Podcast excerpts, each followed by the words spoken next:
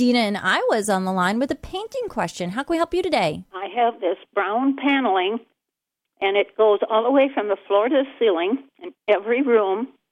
And I wondered if I can paint over this or wallpaper, or what is your suggestion? Wow, that's a what's that? Uh, Nineteen seventies.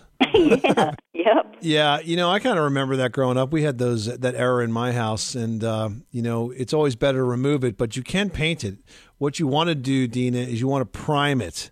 So the first thing you would do is you would clean it, you would lightly sand it, and because there's so much of it, um, I would when I go to the paint store, I would get a um, a sand a sanding extension. It's on a on a pole. It's like a pole with a in with an indexing head at the bottom at, at the end of it, I should say.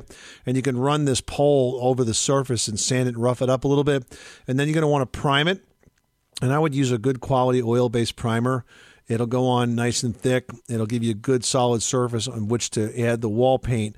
And then you can use latex wall paint on top of that. And I think it'll come out nice uh, and, uh, and and it'll go on easy if you do those steps in that order because once you prime it, you get a very nice even surface. It fills in uh, any of the imperfections in the surface, and it will make sure that that top coat can be accepted properly. What about those grooves? You're always going to have those grooves. You can't do anything about it unless you want to take the paneling down, which, by the way, could be an option because sometimes when they put the paneling up, they just nailed it with these types of uh, small, very thin ring nails you could ex- you could experiment with the possibility of taking that paneling off the walls, and you may find that underneath it is drywall.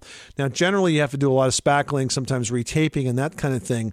But it is possible that underneath that paneling are some decent, uh, typical drywalled covered walls. Okay, it sounds like a, a, Saturday job. Yeah, well, at least if you've got that much paneling, it might be a, a couple of Saturdays jobs, a lot of Saturdays. yeah. All right, Dina, good luck with that project. Thank you so much for calling us at 888 Money Pit.